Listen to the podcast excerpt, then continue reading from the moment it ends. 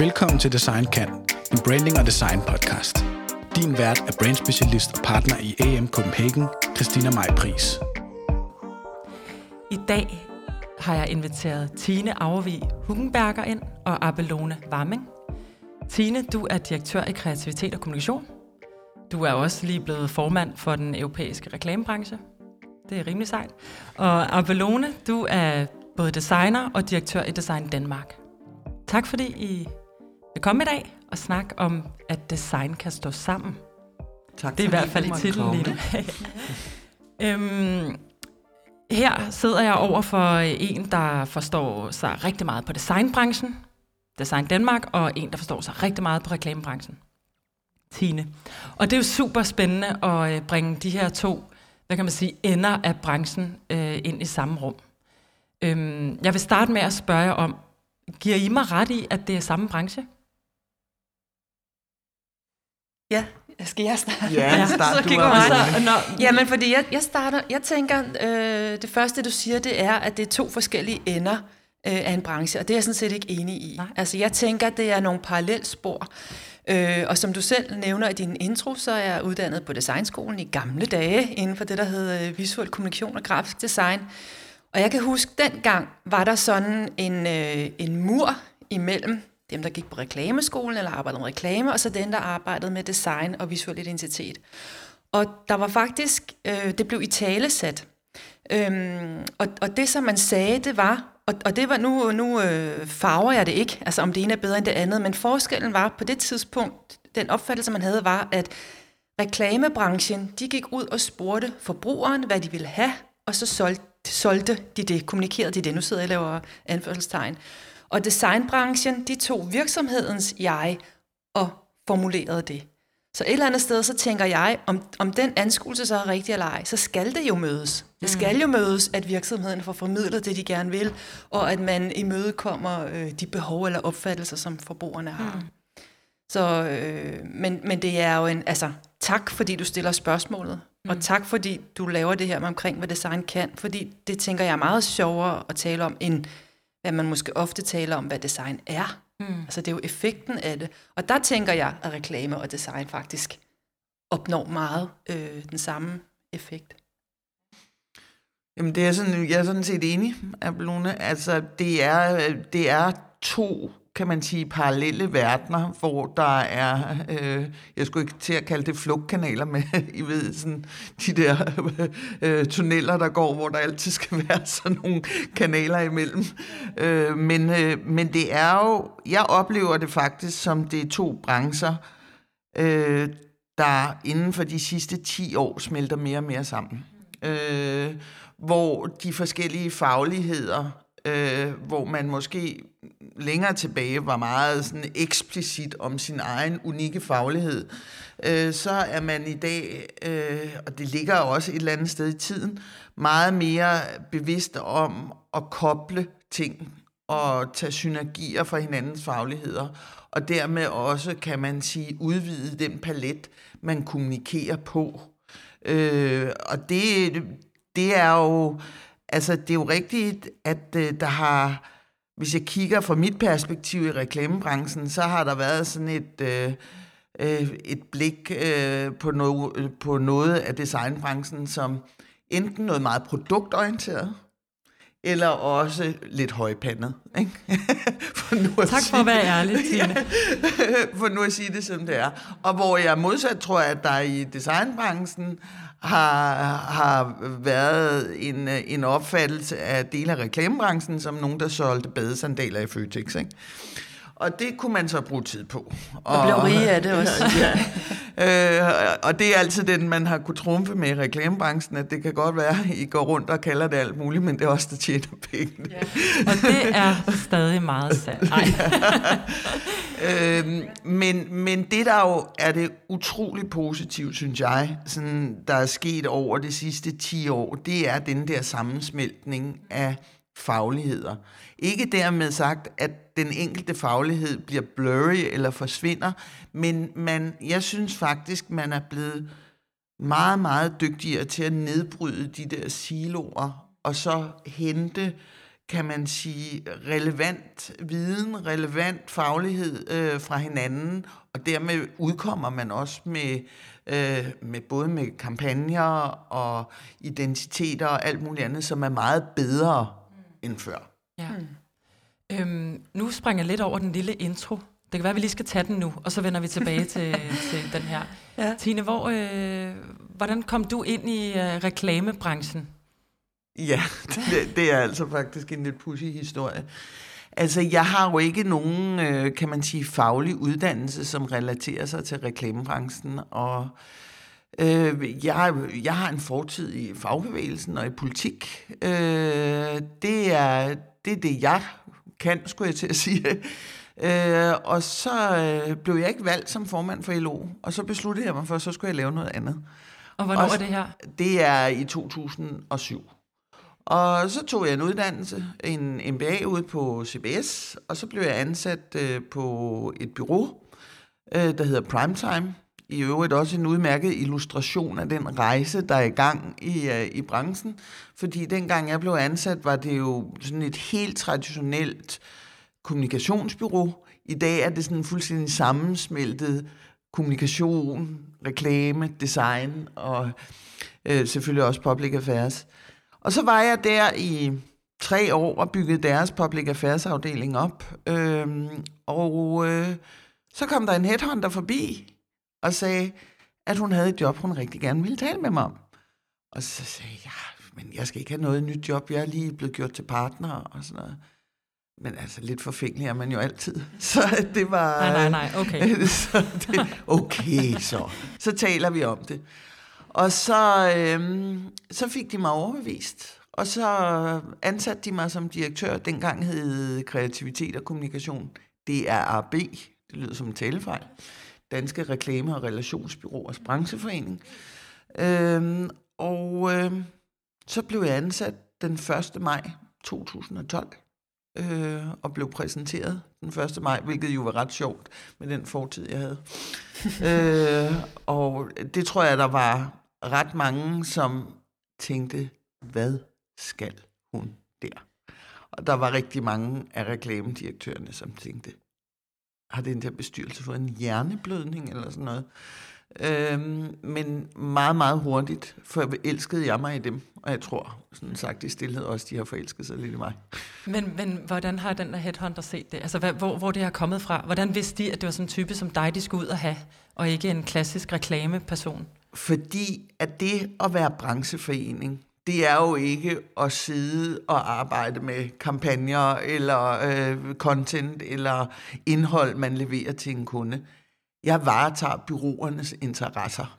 Øh, så det betyder, at øh, selvfølgelig skal jeg forstå deres faglighed og hvad det er, de laver, og, men, men mest af alt skal jeg jo forstå deres forretning øh, og øh, skal sikre, at øh, når politikerne på Christiansborg vedtager et eller andet, at så generer det mine medlemmer mindst muligt.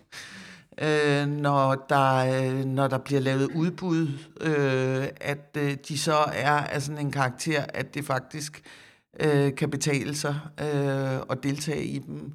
Når EU-kommissionen vedtager et... Øh, et direktiv eller en forordning, hedder det rent faktisk, om data, at øh, det så er til at forstå. Og det er jo ikke altid, tingene lykkes, men nogle gange lykkes det. Øh, så, så, så primært handler, øh, handler min funktion jo om at gøre deres forretning bedre. Mm. Hvor mange medlemmer har I? Vi har 160 medlemsbyråer, og vi har en, i de otte år, jeg har været der, vi vækstet med 137 procent. det er meget godt. Det er flot. Og det, at du siger medlemsbureau, og man kan ikke være medlem som øh, menig øh, reklameperson? Nej, eller, nej okay, det kan man, man ikke. Vi er en arbejdsgiverforening, altså det, og det, altså det er der, øh, det skal man være præcis på. Jeg ja. plejer at sige, at man skal være præcis på sin interesse for varetagelse. Mm. Fordi at øh, hvis man får det der sådan lidt... Øh, sammenblanding, så får du også og hele lønmodtagerbegrebet ind mm, også. Øh, og, det er, og det bliver noget råd, for at sige det som det er. Ja, okay. Abelone, Jamen, jeg sidder og bliver ked af, at vi kun har en time, eller meget. Ja. Og jeg glæder mig til, at vi skal mødes igen, Tine. Det er så inspirerende. ja, jamen min historie er, altså, bummelum, hvor skal man starte? Et eller andet sted, så tror jeg, jeg startede inden for den her branche på trods. På trods af, at jeg ikke var den store læser. På trods af, at jeg havde en lidt krøllet hoved. På trods af, at min opfattelse af disciplin var lidt anderledes. Og troede jo som ung, at jeg skulle være kunstner. Øhm, og startede så på designskolen, øh, som dengang hed Kunsthåndværkerskolen. Det var sådan lige overgangen der. Og var sådan en, der tegnede, og fordi mit bagland og familie var meget akademisk, så var jeg jo blevet rost hele livet om, hvor dygtig jeg var til at tegne. Og så bliver man så udvalgt, ud af 1000 jo, bliver man udvalgt som de 30, så allerede der kan man jo også flyve øh, og komme ind på designskolen, og kunne bare se med mine medstuderende, jeg var ikke særlig god til at tegne, hvis jeg skulle være helt ærlig. Men, øhm, og var sådan lidt jo sådan kæmpet mig igennem det der, og, og, og akvarel og halløj, øh, og finder ud af på et tidspunkt, men jeg kan noget andet. Fordi jeg fandt ud af, at jeg var ret skarp på det der konceptuelle, og faktisk det disciplinære i den kreative branche. Øhm, Når du siger kreativ branche? Ja. Hvad betyder altså, det? Jamen, man kan sige, at den kreative branche på designskolen, det var jo... Jeg vil også lige sige, at jeg var jo den første årgang, der skulle lære at bruge computer. Mm. Altså, vi taler 91 her. Så den kreative branche var jo på det tidspunkt dem, der svinede. Altså, det var jo maling og papmaché og tænke skørt og lær, som vi så kaldte mudder. Undskyld.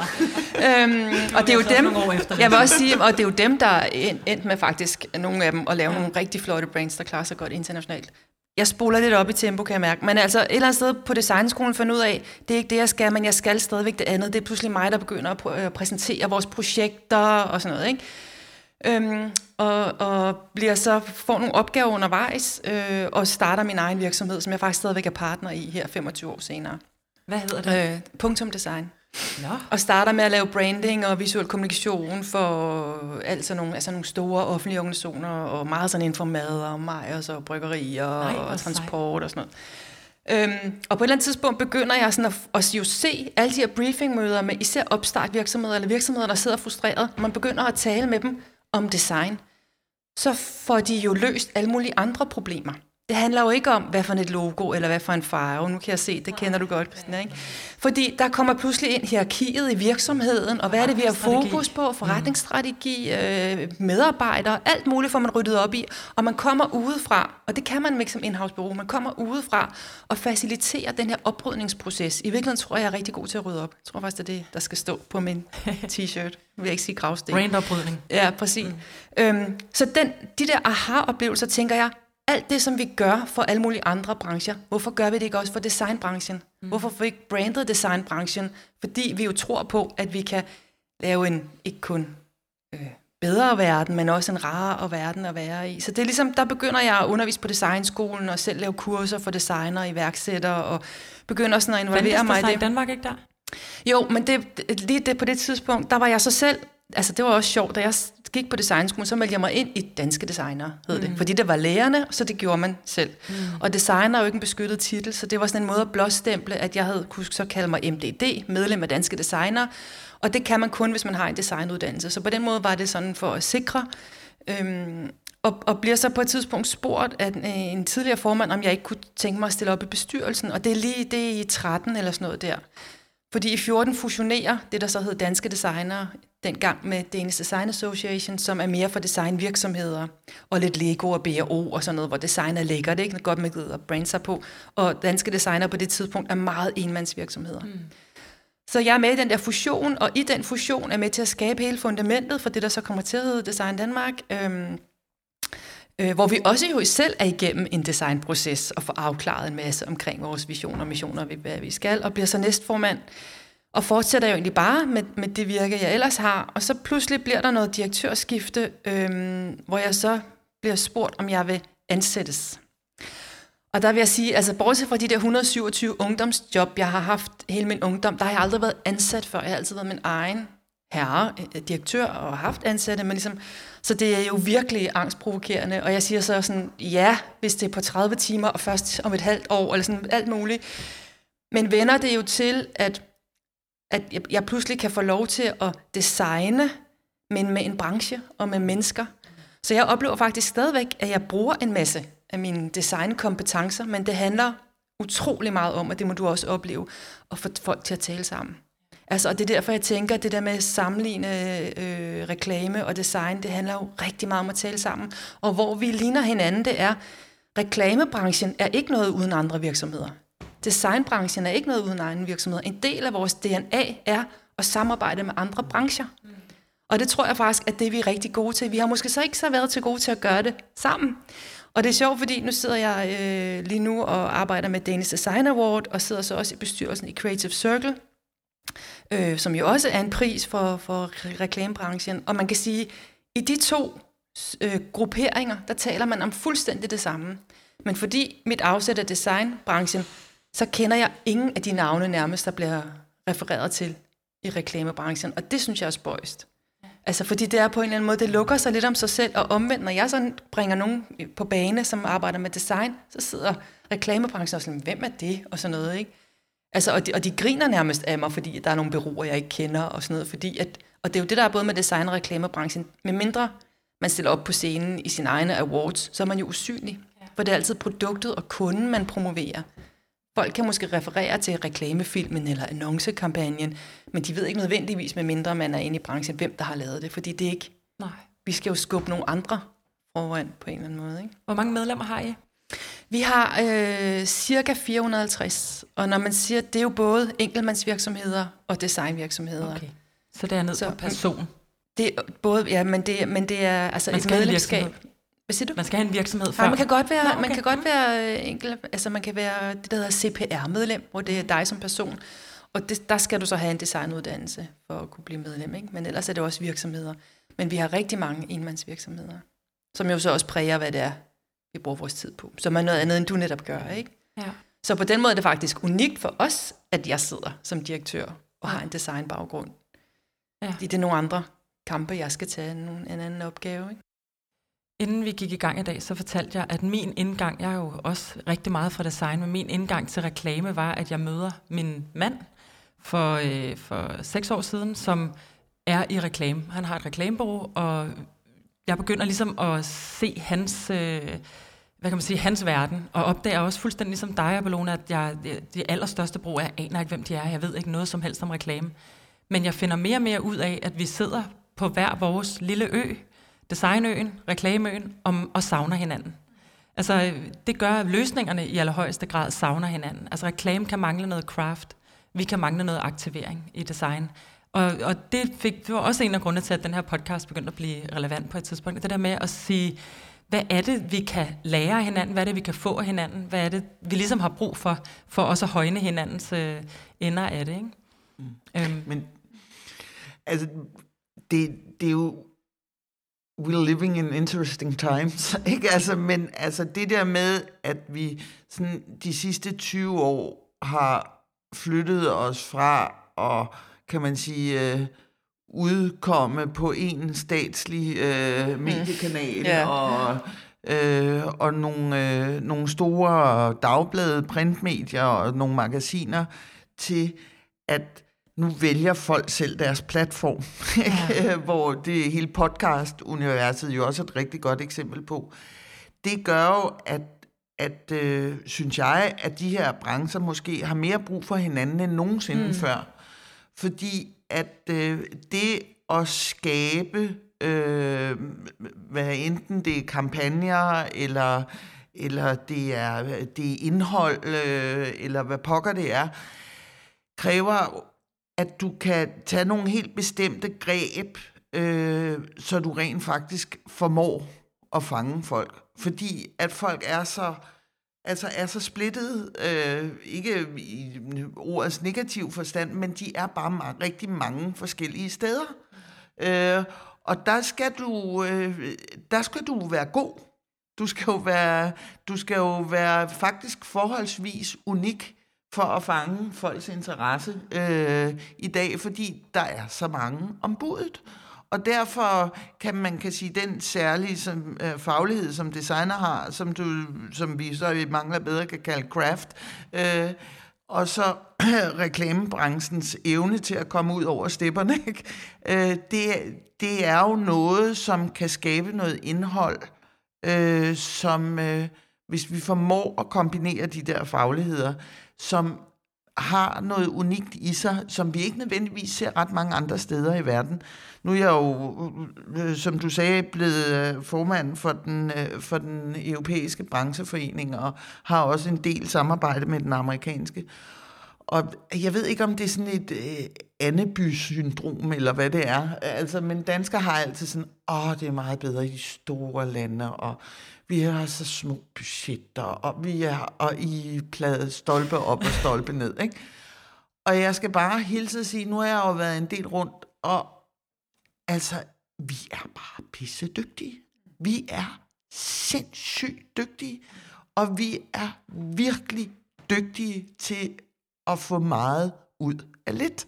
Fordi vi er vant til at arbejde på små budgetter. Øh, Men det, vi markerer os også lige nu øh, på reklame, øh, kan man sige, rundt i verden. Ja, ja. Ikke? Altså, I forhold til Cannes vi og... skovler ja. priser ind. Det startede ligesom for tre år siden i Cannes, hvor det hele væltede, og vi hentede 27 løver hjem. Og, mm. sådan noget. og så er den bare rullet, ikke? Men det er jo, altså det er jo også altså modsat hvad folk tror, at det er bare sådan noget, der dumper ned fra himlen, mm. så er det jo udtryk for hårdt arbejde. Det er jo udtryk for, at vi har lavet en satsning i Cannes, for, og, og vi blandt andet for brancheforeningen virkelig har preppet Can Lion og øh, været sponsor af en af kategorierne og alt det. Altså det der med at rette fokus mod Danmark, og det er udtryk for sindssygt hårdt arbejde fra byråernes side mm. i forhold til at orientere sig mod de, øh, de øh, internationale prisuddelinger, for du vinder altså ikke nogen priser, hvis du ikke er der. Nej. Ja. Ja, nå, jeg, jeg, jeg vil også sige, altså lige præcis det, du siger med, at det er hårdt arbejde. Ja. Fordi øh, det kan godt være, at, at din opfattelse, eller at, at at øh, reklamebranchen siger, jamen alle i udlandet er meget bedre. Der vil jeg sige nærmest, i designbranchen er næsten lige omvendt. Der ja. synes man dansk design, dansk design, dansk design. Men hvis vi ikke plejer at prioritere det, og få det formidlet, så bliver det ved med at være usynligt. Og jeg tænker, noget af det, som er så vigtigt, kan man sige, på sådan samfundsniveau, og det er sådan en, en, en sætning, som, som jeg arbejder med, at fordi vi ved, at design gør noget godt for samfundet, vil vi gerne understøtte designbranchen. Altså jeg tror, man skal ligesom tage det sådan i den rækkefølge. Mm. Og der tror jeg faktisk også, det kræver noget. Nu snakkede vi om det der med, hvordan man så på reklame i 80'erne og sådan noget. Det var dem med de store biler og lidt for store øh, julefrokoster øh, på Mallorca for hele bureauet og sådan noget. Ikke? Mm. Rigtig, rigtig mange, mange mænd og rigtig meget manpower og, og sort læder over det hele. Men, men der tænker jeg, at hvis vi er lidt modige og tør at tage ansvar og så har vi jo det her fantastiske samtaleværktøj, som nogen er ved at kaste op over, men jeg tænker stadigvæk, selvom man er det, så forsvinder det jo ikke, de 17 verdensmål at hvis man som branche, Ej, både reklame... det skubber jo bare folk i en rigtig retning. Det håber jeg. Vi hører jo stadigvæk nogen, der siger, at det er en døgnflue, men altså, så, så taler vi meget om det. Ja. Men, øhm, det var men det der med... om. Ja, ja, ja, præcis, og ligestilling. Men, men hvis, man, hvis man siger, at det er, det er noget, som vi som brancher faktisk tager alvorligt, mm. og begynder at opsamle viden. Vi har lige siddet og talt om det nu i Creative Circle, det der, hvis man begynder at opsamle den viden, man får ved hver kunde, og man så kan bruge det til at rådgive den næste, så har vi faktisk, et, altså man siger, at 85 procent af et produkts øh, miljøbelastning afgøres i designfasen, og jeg tror næsten også, det er inden for kampagner, fordi hvad er det for nogle medier, du bruger, hvad er det, du gør. Øhm, der får, har vi en kæmpe mulighed. Og der tænker hvis vi er modige og tør at tage den på os, og pludselig synes noget. Altså, mm. hvad var skønt ved Radio 24 /7? De synes noget, journalisterne. Ikke? Mm. Hvis vi nu også ikke bare formidler nogle andres, men begynder at synes noget, så tror jeg faktisk, at vi på dansk maner, hvor vi har et lidt fladere hierarki, og tillid til hinanden kan gøre noget øh, i fremtiden. Ja, det er sjovt. Øh, øh, en af de tidligere podcast, øh, jeg skød, skød med Christian Bason fra Dansk Design Center ja. og Peter Svare, ja. hvor vi talte om det her med, med mennesker. Ja, hvad skal mennesker? Men øh, at design kan selv det her med hele den her kunstig intelligens, der kommer, og vores øh, etiske ansvar. Altså, hvad, har vi et etisk ansvar som bureauerne? Og jeg tror også, nu, nu har jeg talt med en del, fordi vi er faktisk i gang med at lave sådan et etikpanel, hvor vi kommer til at tale om det her på tværs af branchen. Mm.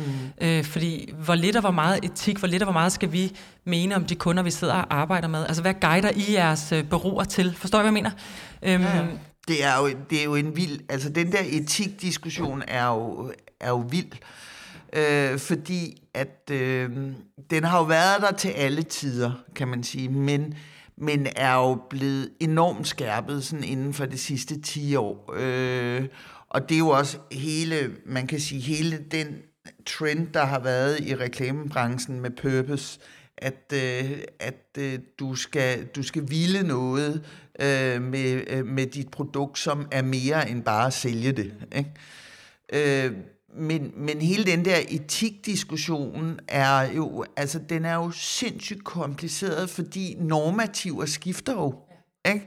Altså, og det, der var øh, en, kan man sige, det bliver jo aldrig en total fælles opfattelse, men, men måske en herskende opfattelse for 10 år siden, det er virkelig dårlig stil i dag. Ikke?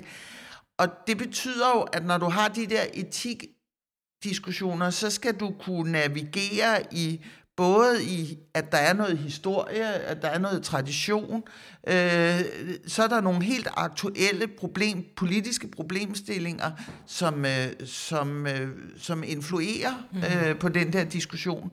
Øh, Vinterbolle. Og så, øh, og så skal du samtidig, kan man sige, være i stand til at tænke frem, mm. ikke? Altså at sige, hvad er det, hvad er det for et mærke i fremtiden, det her skal afstedkomme? Og det er... Men så er der hele ideen om teknologien, vi faktisk ja. ikke forstår endnu. Og ja. når vi laver noget, så kan det have indflydelse på så utrolig mange mennesker, uden at vi ved det, fordi vi jo ikke egentlig forstår os på præcis, hvad de her platformer og værktøjer og det er kan. Jo, det er jo sindssygt interessant, fordi at vi, altså, vi er jo med den hastighed, som teknologien udvikler sig på, som du siger, vi forstår den ikke endnu, og vi ved ikke, hvad implikationerne bliver. Men det er jo også en helt kolossal udfordring for vores demokrati. Ja. Fordi at vi har jo været vant til, igen med etik og normativer, det her, det vil vi, og det her vil vi ikke. Og det vi ikke vil, det har vi truffet politiske beslutninger om og reguleret os rundt om. Ikke? Og skabt nogle rammer om og sagt, det må du, og det må du ikke. Mm. Det kan vi ikke med teknologi. Fordi den politiske proces, så mødes nogle partier, så diskuterer de, og så bliver de enige, og så forhandler de, og så er der første, og anden og tredje behandling og øh, hvis det er Margrethe Vestager, der sidder nede i EU, og så, så, tager det, øh, så tager det fem år. Og så den teknologi, de gerne vil lovgive omkring, den eksisterer ikke mere. Nej, nej, præcis. Ja. Altså, så det er også en kolossal udfordring for, for demokratiet, øh, vores måde at agere på i demokratiet. Det er et utroligt svært ansvar ja. at tage i virkeligheden. Ja. Ja, og jeg tænker, der er jo også noget, nu, nu sprang vi på, altså fra etik og, og teknologi, og det hænger også uløseligt sammen, men man kan sige, jeg tror, hvis vi taler om, hvad er det for et ansvar, vi har, og du spurgte dem, hvordan kan vi påvirke kunder, og, og altså jeg tror, det er jo forbrugerne, der tager det valg, og, og der tror jeg, at der er virksomhederne nødt til at rette ind, og så er vi jo, altså øh, nu havde vi en konference, som vi kalder Nå de 17 via Design, hvor Sten Hildebrand var inde og holde oplæg blandt andet, Øh, og som jo siger det der, han sagde det meget smukt, så står han jo der helt distingueret og akademisk og professor og siger, at hvis, hvis øh, din virksomhed ikke er øh, verdensmålsorienteret, så er der ingen øh, unge mennesker, der gider at arbejde hos dig. Mm. Altså sådan, ikke? Altså man kan sige, så der bliver jo den der udbud og efterspørgsel. Øh, og så tror jeg med teknologien, altså man kan sige, det, der men, men, det, men det der er der jo også bare hundredvis af lag i, ikke? Fordi jo. Hvad, øh, der kan komme en virksomhed og sige, vi laver øh, noget, øh, vi laver det her produkt, og det er bæredygtig packaging, og vi tænker bæredygtighed, men i virkeligheden så bliver det produceret på en det, det, det er frygtelig måde med noget plastik. Det er ja, det. Ja. Så i hvilke lag, og hvordan, mm. hvordan kan man nogensinde men, ja, men det er også derfor, jeg med at lave en score på det der, hvor vi meget startede på det nu. Vi mm. startede, det er også det, jeg sige, de 17 verdensmål, det er et samtaleværktøj. Vi ja. startede på det nu. Mm. Den er røget ud i, at bare os som designer og, og, og reklame skal forholde os til det, fordi det er det meget, der bliver efterspurgt. Og så kan man sige, jamen, batter det noget, når Nike laver en ny sko, baseret på et eller andet, de har fundet en container, eller skulle de ikke have lavet den sko? Mm. Øh, men man, der er nogle ting, man ved, og det synes jeg faktisk er interessant for os som designbranche, der er noget, man ved, der er bæredygtigt. Det er at lave kvalitet, der holder længe. Og der tænker jeg bare, internationalt, der kan dansk design noget på en eller anden måde. Ikke? Det giver dig ret i, men jeg er også bange for, at det bliver lidt en sovepude. Fordi mm. det begynder at høre alle sige. Altså, vi kan lave hvad som helst. Vi kan godt lave uh, tusind nye stole, vi kan godt lave uh, alt det her, og vi skal bare lave det rigtig, rigtig godt, fordi så holder det i mange, mange år. Men det er jo ikke sådan, vores forbrugsmønster er heller. Altså, så, så den holder jo ikke helt. Vi kan jo ikke lave noget i noget møgplastik eller med en møgproduktion, uh, bare for at den skal holde i mange år. Tænker jeg. nej, Nej, altså men den er jo svær, fordi man kan ikke gennemskue Det er en sindssygt kompliceret diskussion. Og der bliver jo også, altså, der bliver også øh, alle vores egne mm. øh, normativer kommer også på spil i den, ikke? Altså, vi, for eksempel, tag nu hele diskussionen om spil, Ja, ikke? ja. Altså, at, øh, at nu vil man forbyde reklamer for spil. Og så siger jeg, ja, måske, altså, men er det reklamen, der er problemet? Nej, det er det jo ikke. Det er jo produktet, der er problemet. Øh, og jeg ved godt, jeg bliver ved med at tale tilbage i det der øh, politik, men det er jo fordi, at en masse af de her ting, det her debatter, øh, vi skal alle sammen som individer tænke os om, og alt det der, men det her batter jo først, når vi begynder at accelerere på den store klinge. Ikke? Og, og, og derfor kan man sige, jamen, det er jo en absurd diskussion at forbyde ytringen, mm. når det er produktet, der er problemet. ja. Altså, Eller behovet. øh, Det er behovet måske, der er problemet, øh? Så, så, man, så må man jo forbyde produktet. Så må man sige, vi synes, spil er noget lort. Så vi lukker danske spil og Systemblok. alt det der. Ikke? Og, men det gør de jo heller ikke, fordi der er mega skatteindtægter og finansiering til alle de frivillige foreninger og hvad ved jeg. Men det er bare som illustration af, hvor kompliceret det her er. Og vi kan jo godt sidde som individer og tænke, altså alt det der spil, det er fandme noget lort, og det skal man lade være med. Ikke? Men det er jo ikke forbudt. Vel? Nej, det, er- det er fuldstændig rigtigt. Og den ja. er så super svær, og vi. Ja. vi, der er jo også det der med, at man som bureaudirektør, det har vi i hvert fald gjort inde på vores øh, bureau, har, har simpelthen talt igennem, hvad, øh, hvad er vores egne etiske, hvor- hvad er vores egne sådan, øh, grænser for, hvad vi har lyst til at arbejde for og med, og hvad er bureauets øh, holdning til det, og så, så, altså, så må man jo også på en måde tage det derfra, for der er jo også meget personlighed i det. Øhm, og så er der jo meget. flere kunder, der også stiller krav. Vi sidder og laver identitet for kraftens bekæmpelse. De vil jo ikke have, at nogen af deres bureauer arbejder med nogen, der har noget med tobaksindustrien at gøre. Fair nok, så det skal vi selvfølgelig vise, at vi ikke har. Men, men igen, det er jo en diskussion om, at det så okay, når det jo er lovligt at ryge. Altså, det er jo, det er jo øh, Vi havde på et tidspunkt, der fik vi en forespørgsel fra et trykkeri, der gerne ville, og det, var, det er måske 10-15 år siden, at de ville gerne blive Danmarks grønne trykkeri. Og de kom med alt muligt. Vi havde lange diskussioner, og der var jo noget økonomi i det for os, så vi ville sådan set gerne have gave, øh, opgaven, men vi måtte sige til dem, prøv at høre, det er for tidligt. Mm. Og det er ikke fordi, at tiden ikke er til det, men I er ikke til det. Så vi gav dem nogle bøger, øh, de skulle gå hjem og læse. og, så, og så kom de jo ligesom tilbage, og det er så skønt, fordi forleden dag var der netop en, der refererede til, Nå, om de, vi skal have det der tryk, hvad er det nu, de hedder, det der grønne trykkeri, nu skal jeg nok lade være med at nævne navnet, men altså, de her, Men det må de du her, gerne. Vi må da gerne lave reklame Ja, for ja, men det er så KLS Trykkeri, som, øh, som arbejder grønt. Ikke? De har i hvert fald nu, de har, de har opnået noget branding Ja. med, at de er et grønt trykkeri, fordi de lige ventede og satte sig Ja. ja. lidt mere ind i det. Og der tror jeg også, det der greenwashing og sådan noget, som, du, som vi jo snakker om, hvornår er det noget, og hvornår er det ikke noget. Mm. Men jeg vil sige, no matter what, så hellere lidt greenwashing, der jo trods alt fortæller, Som at vi har, Ja. vi har en tendens og noget, vi gerne vil som menneskehed. Og det er jo ikke jorden, der ikke overlever det her. Det er os som art. Og jeg tror nogle gange, den der sådan lige at forstå, det er jo for vores egen skyld, altså at vi skal forholde os til de her ting. Ikke? Og det handler, vil også sige, verdensmål handler jo ikke kun om miljø. Det handler også om ligestilling. Det handler også om alle mulige Om andre emner. Er det Om 129 uddannelse. delmål, eller 121? kan Ja, jeg tror, det. ja, sådan noget. Ja, der er 300. Ja. Okay. Hvordan, øhm, hvordan er, øh, hvad kan man sige, tilstanden, temperaturen i øh, øh, branchen eller brancheforeningerne, I sidder i? Hvordan kan I komme med en lille billede af, er der brug for jer? Øh, hvad laver I af, af arbejde, og hvorfor er det, vi skal være med af en, en brancheforening som bureau? Der er så meget brug for os. jeg vil sige, for vores øh, synspunkt er der så meget brug for os. Fordi, og det er også derfor, jeg er lykkelig over, at du laver det her. Fordi der er stadigvæk øh, misvisende, altså i, øh, hvad hedder det? Du ved, den, hvad hedder den? Er ikke så noget, klar så-. Ja, præcis. Mm. I forhold til, hvad det er, design er, og hvad design kan. Øhm, og jeg tænker, at design kan bruges mange flere steder. Altså, og, og vi- hvor vi sammen kan opnå øh, meget mere. Så man kan sige, vi har selvfølgelig Design Awarden, og vi har det, du laver. Vi laver også selv nogle podcast, men, men den der med at få, altså få, øh, vi har 5P'er hos os. Den ene hedder at professionalisere, hvordan gør vi branchen dygtigere. Den anden hedder at promovere, hvad er det for nogle cases, nogle eksempler på, for at forklare, hvad det, det er. Så er det potentialer, hvordan kan vi samarbejde, hvordan kan Tina og jeg eventuelt samarbejde. Så er det profit, designbranchen skal huske, de skal tjene nogle penge, fordi ellers skal de ikke lave alt det gode, de gør. Og den sidste er politisk. Og politisk, det er jo også noget omkring uddannelse og øh, sørge for at blive noget, som Erhvervsfremstyrelsen har øje på, og mm. vækstteam, og hvad der nu ellers er. Ikke? At det er noget, som vi bliver ved med at pleje og prioritere. Fordi vi siger, at vi er, Danmark er en designnation, men det er den jo altså ikke af sig selv. Nej. Vi skal gøre noget for at og også kunne skalere, også inden for eksport. Ikke? Mm. Så, øh, så vi er utrolig for... vigtige. Ja, ja. fantastisk. fantastisk. Hvad siger du, Tine?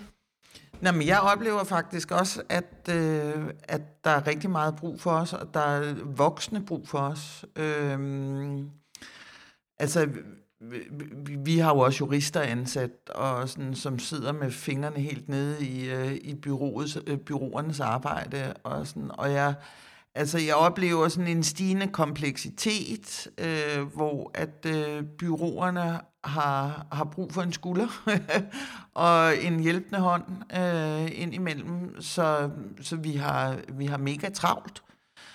Så synes jeg faktisk, altså, jeg, altså reklamebranchen har været rigtig længe om at komme så oven på krisen. Øh, øh, men det, de er kommet så nu.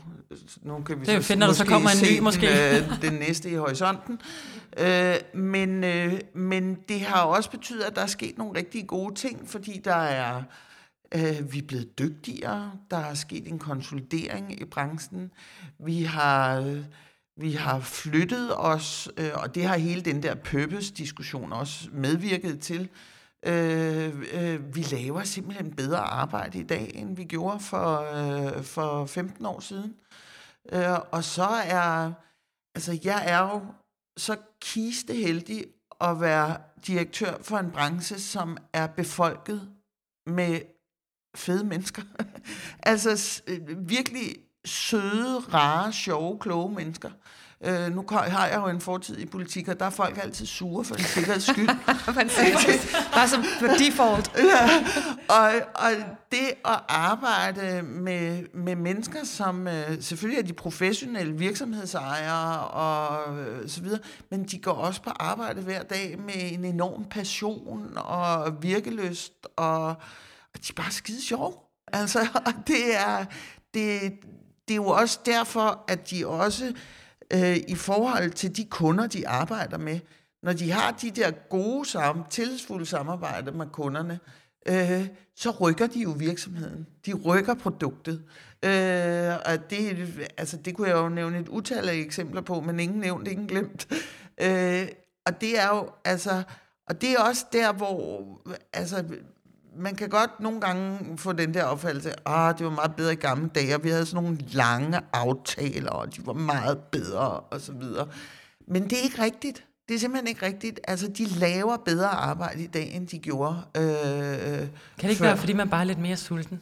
Jo, jo, altså, det, det er det. Jo, jo, det er det, og vi har jo, altså, det, det er jo grundmenneskeligt at, øh, at have den der også at skabe sig en eller anden forklaringsmodel, hvorfor jeg sidder her, som jeg sidder, ikke? Ja. Altså. Ja.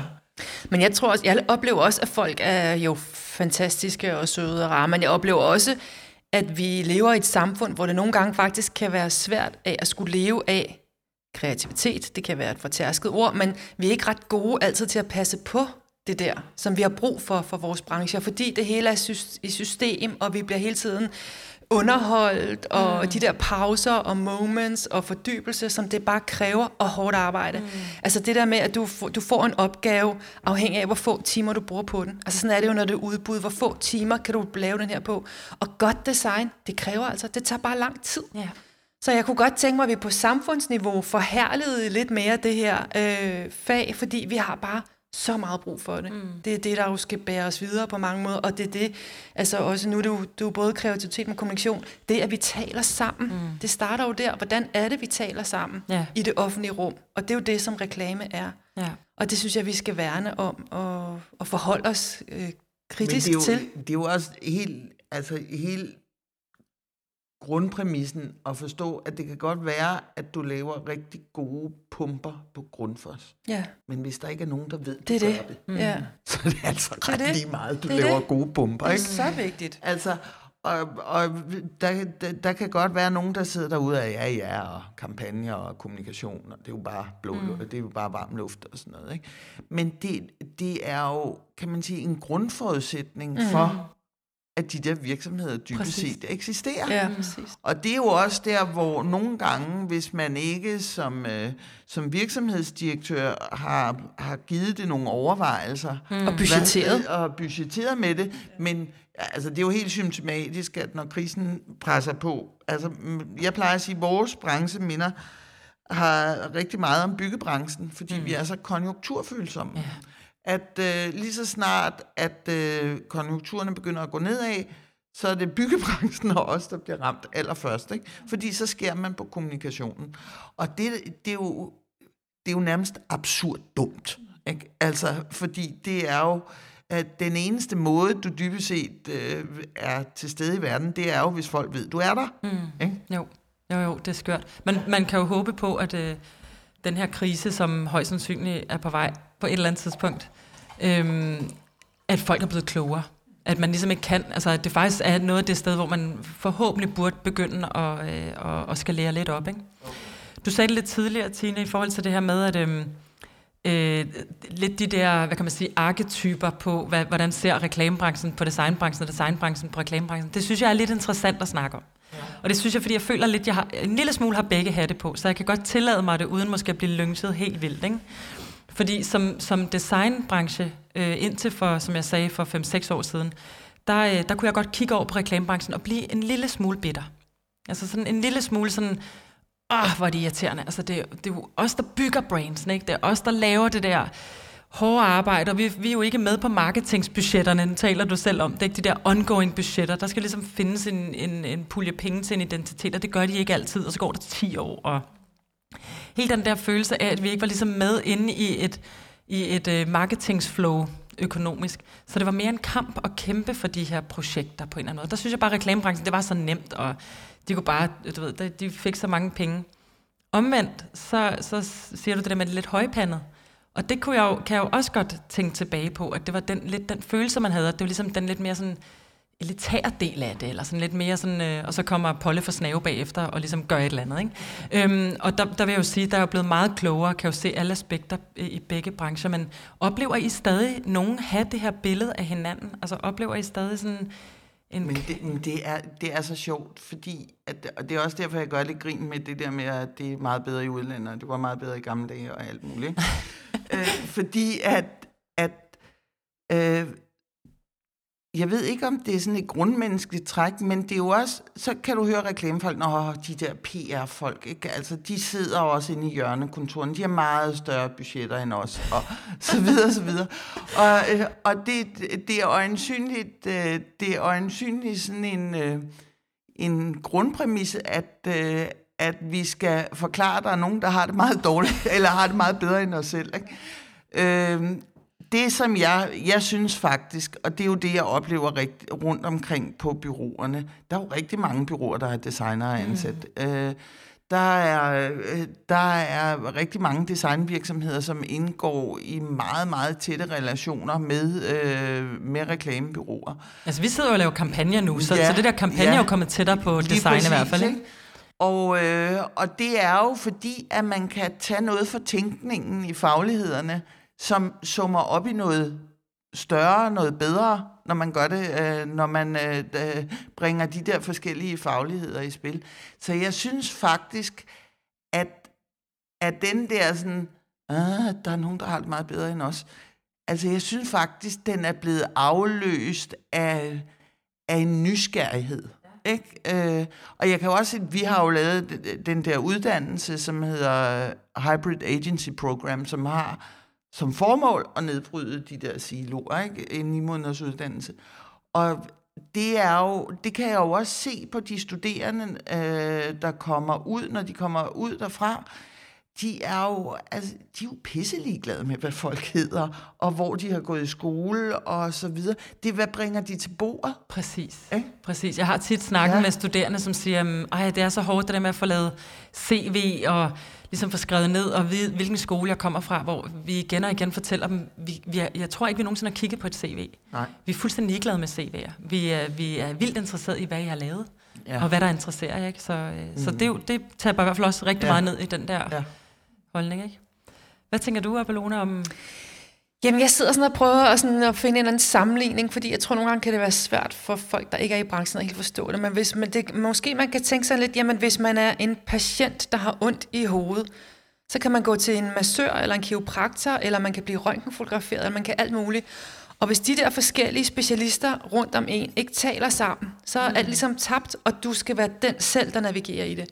Og jeg har det sådan lidt, hvis jeg var en, en virksomhed, og jeg havde fået lavet en grafisk identitet, og jeg havde nogle kommunikationsfolk, og jeg skulle have lavet noget reklame, så ville jeg jo elske, at de her kunne Ja. tale sammen, fordi så bliver det bare meget stærkere. Og jeg tænker, hvis jeg forstår det som virksomhed, så skulle jeg måske også lægge et budget, der hedder et brobygningspulje Ja. mellem dem, der servicerer mig, hvordan kommunikerer de? Fordi vi har jo nogle gange, så har vi skulle aflevere, altså vi, vi har jo lavet mange visuelle identiteter, og så har vi skulle aflevere noget til et in-house kommunikationsbureau, eller Og til et andet eget lille kommunikations- bureau, ikke? Jo, Ja, præcis. yes. Yes. Som er lille og kæmpestort. Ja, Øhm, præcis. Det, det kender jeg godt. At, øh, at man afleverer noget, og, og det er jo, altså når man arbejder, det er jo også det er jo en passioneret branche, når man har udviklet en identitet, identitet, så er det ens barn. Så det der med bare det at så give det fra sig til kunden nærmest, det er jo helt forfærdeligt. Og det gør jo også, at der er nogle gange nogen, der gratis følger den videre, fordi de ikke kan finde noget at slippe det. Men hvis man, ligesom jeg tænker, at design ikke skal være noget, der kommer bagefter på produktet, men det skal tænkes ind undervejs. Det samme skal kommunikation og reklamer mm. og sådan noget. Man skal jo allerede begynde. Kan det animeres? Øh, hvor vil det begå sig godt? Er det sådan somi viralt univers? Eller er det, hvad er det, det er? Og der tror jeg bare, jo mere kommunikation man kan have internt i branchen, og det er måske lidt den der bagerens egne børn, der sulter, eller hvad det hedder. Ikke? Ja. Altså, at vi skal måske være bedre til at ligesom tænke, at det, som vi anbefaler vores kunder til at gøre, det gør vi også bag kulissen, at vi får talt med de andre aktører i det. Jeg synes, flere og flere begynder at være dygtige til det. Altså nu laver vi en del for Carlsberg også, så når vi, når vi kommer ind til dem, så inviterer de faktisk ja. Ja. både reklamebureau og designbureau Ja. sammen. Og det er jo super smart. Men de altså, er jo men- også en topvirksomhed inde på det. Men altså, jeg synes faktisk, der er sket en positiv udvikling på kundesiden her over mm, de senere år. Nu bruger, nævner du selv Carlsberg. ja, de store. Men det er, jo, det er jo også drevet af, at det var jo skørt at have 20 forskellige byråsamarbejdere, som strittede ud i alle mulige retninger, og som ligesom var faciliteret af øh, hver enkelt medarbejder i marketingsafdelingen eller kommunikationsafdelingen, som havde en særlig favorit, hvor deres fætter arbejdede. Altså, øh, og, og det bibragte jo nogle enorme transaktionsomkostninger ind i virksomhederne, som jo kunne bruges på godt design, god kommunikation, god marketing osv. osv., men bare blev brugt på at koordinere og rydde ud og få hentet tilbud ind og lægge dem til siden igen og så videre. Ikke? Og der oplever jeg meget, at de store virksomheder, de ligesom vælger et lead, og så siger, det der, det fikser I. Hvordan I gør det, det er vi ligeglade med. I er bare dem, der har ansvaret for at få det fikset. Ikke?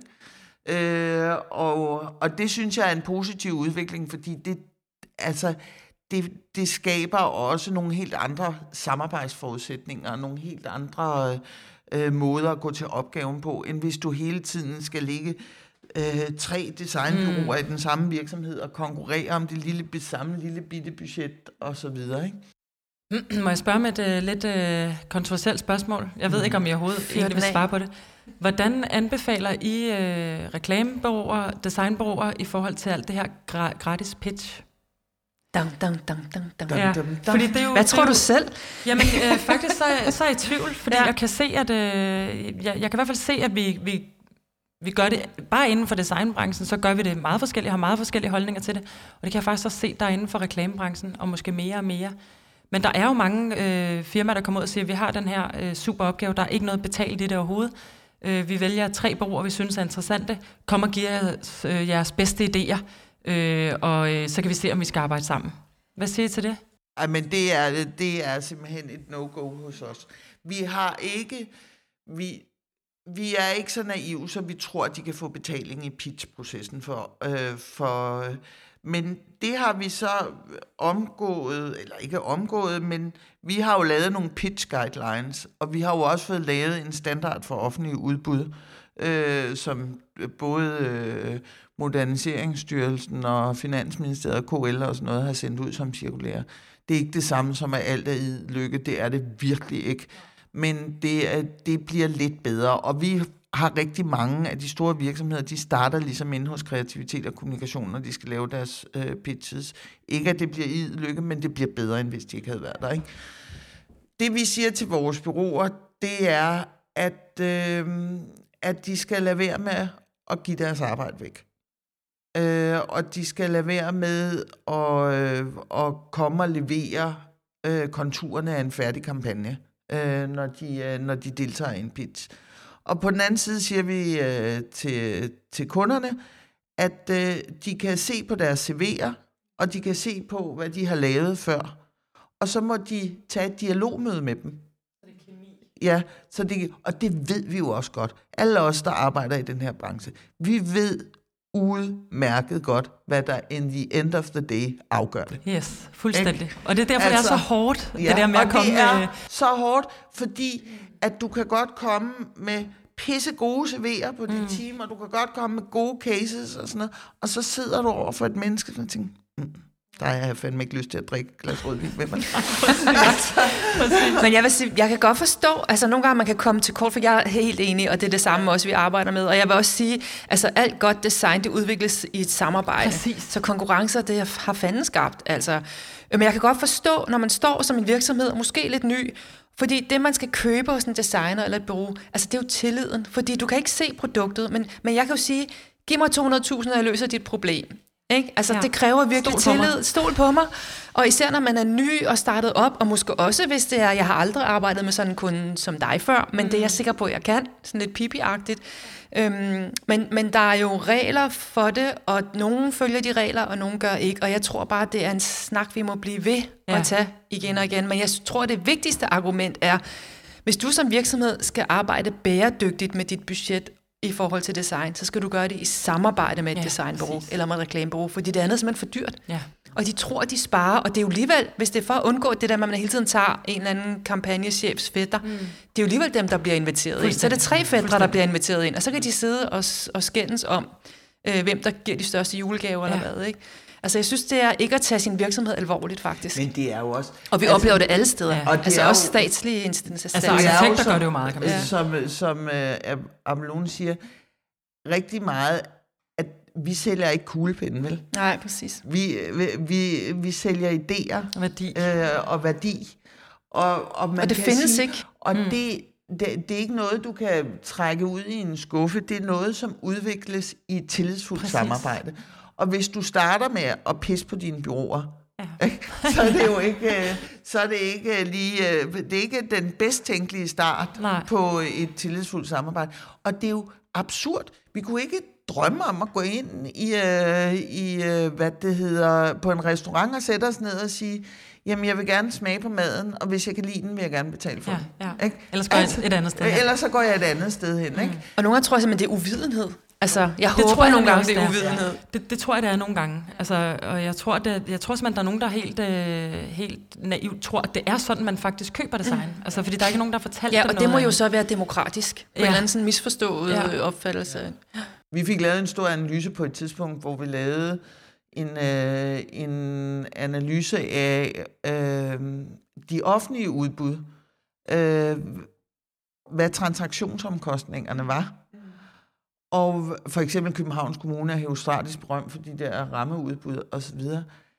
Altså, en ting var, at transaktionsomkostninger på vores side ved nogle af de der udbud var 120 procent. Det betyder, at du rent faktisk skal betale for at mm. deltage Ja, men det er der jo mange, der, der gør. Ja, jo. Øh, og du kommer aldrig til at kunne tjene de penge ind på opgaven, vel?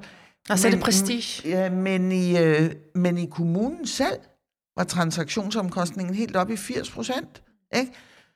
Altså, fordi så sidder der jurister i det ene kontor, og ja. nogle kommunikationsfolk i det tredje kontor, og så videre, så videre. Og som, som jeg sagde til dem, vi kan jo godt se, det her, det er fuldstændig hovedløst. Mm. Altså, det er jo øh, det er 200 procent samlet transaktionsomkostninger. Tænk på, hvad man kunne få af kommunikation for mm. de penge. Ja, ja, præcis. Øh, og, og det har faktisk øh, det har faktisk ført til noget ændret adfærd. Ikke? Mm. Og noget af det, der virkelig driver de der transaktionsomkostninger op, det er jo for eksempel, hvis de inviterer 10 byråer, mm. i stedet for kun at ja, ja, invitere ja, 3. Ja. Ikke?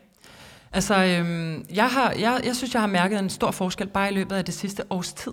Jeg tror, for et år siden, så synes jeg faktisk ikke, man, man talte om kemimøder. Jeg synes faktisk ikke, det var et, et, et, et talsat ord. Man kan godt mødes og tale proces eller et eller andet. Men det her med, at det faktisk fra kundens side er i talesat som kemi, og de er også fuldstændig bevidste om, at vi, vi skal kunne kigge hinanden i øjnene, og vi skal kunne lave det her projekt og stole på hinanden. Og det er jo så reelt at invitere ind til en kop kaffe. Det er så reelt. Vi skal bare ikke forvente, at du har anbefaler det. Vi anbefaler det. ja. Det er jo en vild god idé. Ja. Altså, der, og der findes jo rigtig mange måder at gøre det her på. Der er jo også virksomheder, som, når de, hvis det er de store budgetter, vi taler om, ikke, som siger, jamen, vi skal finde ud af, om vi har den rette kemi, om vi arbejder i det, vi skal ikke nødvendigvis have den samme tænkning, men at vi kan arbejde i et flow sammen. Så sætter øh, øh, marketingsafdelingen og byrådet sig ned, og, og så bliver der stillet en eller anden arbitrær opgave, og så skal de løse den sammen, så har de 24 timer sammen. Mm. Ja. Øh, og det er, om samarbejdet virker simpelthen. og, det, og så ser man, om samarbejdet virker. Og, og det er jo også, så skal du ikke sidde og lave øh, kæmpe kampagneoplæg, og det ene og det andet og det tredje. Så derfor du demonstreret konkret, kan de det, som vi rent faktisk efterspørger. Ikke? Mm. Så det kun er 24 timers gratis arbejde? ja, ja, det er det jo. Og, det, og, det, og vi skal, man skal heller ikke være naiv. Det kommer vi aldrig ud nej, over. Nej, vi kommer nej. aldrig ud over det. Men, men vi skal også lære at sige nej. Ja, ja, ja det, det, det, jeg altså, også, det, er, ja. det er jo et, et kæmpe problem for den her branche. Vi er sindssygt dårlige til at sige nej. Ja. Vi bliver så begejstrede ja. på opgaven. Nå, ja. det er det, når ja. det er mennesker med passion. Ikke? Ja, ja, det er det. Nøj, det kunne være spændende, ja, det, det her. Ikke? Og så den der klassiske, ej, jeg synes, I skal lave det, altså, det bliver en god case for jer. Ja, ja, præcis. Sådan, åh, ja. Jeg havde det, når folk siger... for længe, jeg, jeg har ikke brug for flere gode cases. Og når, for, når, når kunden ligesom siger, jamen, så kan du lege lidt med det her. Jeg leger ikke, jeg arbejder. Altså, kan du ikke selv gå hjem og lege med dit budget? Men der er ligesom det er sådan der. Ja, ja. Hvad, øhm, hvad drømmer I om for branchen, fremtiden, hvis vi siger 5-10 år ud? Måske også sådan helt personligt. Hvordan, øh, hvordan ser I de næste 5-10 år? Har vi tid til at drømme? Har du tid til at drømme, Tine? ja, ja. ja, ja, ja lige nemlig, jeg er begavet med en hjerne, der kan mange ting på en gang. Nå, men altså, jeg drømmer for eksempel om, at vi har, at øh, hele den kreative branche, sådan det man kan kalde den kommercielle kreative branche, ikke? er ikke øh, øh, kunstnerne, men, øh, men sådan nogen som Abelone og mig og så videre, så videre, at vi dybest set er smeltet sammen. Og at vi bor, ikke at vores fagligheder er smeltet sammen, at der eksisterer stadig fagfagligheder, men at vi bor i det samme hus, og vi giver til hinanden, og at vi, øh, vi, vi dybest set, fordi at hele det sæt op vores medlemsvirksomheder sælger ind i, kræver den der, de der mix af de der forskellige kompetencer. Det drømmer jeg meget om. Så man faktisk kan dele kompetencer. Ja, man mm. kan dele kompetencer. Det giver også super god mening, når ja. vi taler bæredygtige. Ja. Jeg drømmer om, øh, og, og, og det er faktisk meget i tråd, jeg havde lidt glemt det, men jeg har nævnt det før, men jeg drømmer, at vi har en uh, designminister, mm. et designminister, fordi jeg tænker, hvis vi siger, altså lille bit Danmark, som på mange områder måske alligevel er tabt og fucked, og hvad stor stemme har vi egentlig, men noget vi kan, det er det her. Øh, så jeg tænker, hvis det er noget, man ligesom promoverer sig på, og vi har det her designministerium, så ved jeg ikke, om det er Tina eller mig, der skal være minister. Men, øhm, men det er jo lidt... Det er jo lidt du har fået Avalone. det er jo dig, der har den politiske baggrund. Men det er det der med, altså lidt som du siger, at man samler noget. Nej, det kan godt være. Det kan faktisk godt være. Men det, altså det der med, at vi på samfunds plan og politisk prioriterer det og ser det som en force, og ikke noget, man skal putte på til sidst, og nej, nogle lidt tossede nogen, glasur lidt tossede nogen, men dem, som også har meget, meget mørkeblå skjorter, også forstår faktisk, hvad det kan gøre. Mm. for vækst. Ja. For Altså- vækst og for velfærd. Og der sker jo meget på den front. Der er jo rigtig mange, Der der køber rigtig designbureauer op og øh, tager det Ja, ja. meget tættere på kroppen og, Præcis. og arbejder med det. Men, Ikke? men det er jo, altså når World Economic Forum, som vel ikke kan beskyldes for at være stærkt venstreorienteret, eller øh, øh, altså rater kreativitet mm. som den tredje vigtigste kompetence overhovedet. Ja. Ikke? Altså så har jeg det sådan, kan vi nu ikke bevæge os væk Ja. ja. fra skoletalerne, og så begynde at gøre noget? Ja. Ikke? Altså, Jo, og sammen med AI, Ja. ja. ikke, Ja, som vi ja, talte om præcis, tidligere. Vi er præcis. nødt til, det er det, som vi mennesker skal overleve på, og fordi at øh, andet kan robotterne tager robotterne det andet. ja. De kan tage alt det der mønstergenkendelse, og hvad det nu altså er, de er gode til. Ja, Men det der med at det. tvivle og tænke, det er os, der kan det. Og koble øh, ting sammen, som man ikke Ja. ja. havde set skulle koble sammen Ja, tidligere. præcis. Ja, og give hinanden et kys. Ja, præcis. Og en Ja. ordentlig Og en kop krammer. kaffe. ja. Og forstå, at man øh, synes, alt er dårligt lige en aflevering, Ja. og blive god igen. Ja. Og, ja. Tak fordi du lyttede med på podcasten Design Kan. I kan følge podcasten på Design Kans Facebook-profil, eller på AM Copenhagens Instagram eller hjemmeside. Afsnittet er optaget, klippet og mixet af evigt seje Tobias Pedersen, og jeg håber, vi høres med ved et næste afsnit, hvor jeg igen vil udforske alt det, design kan.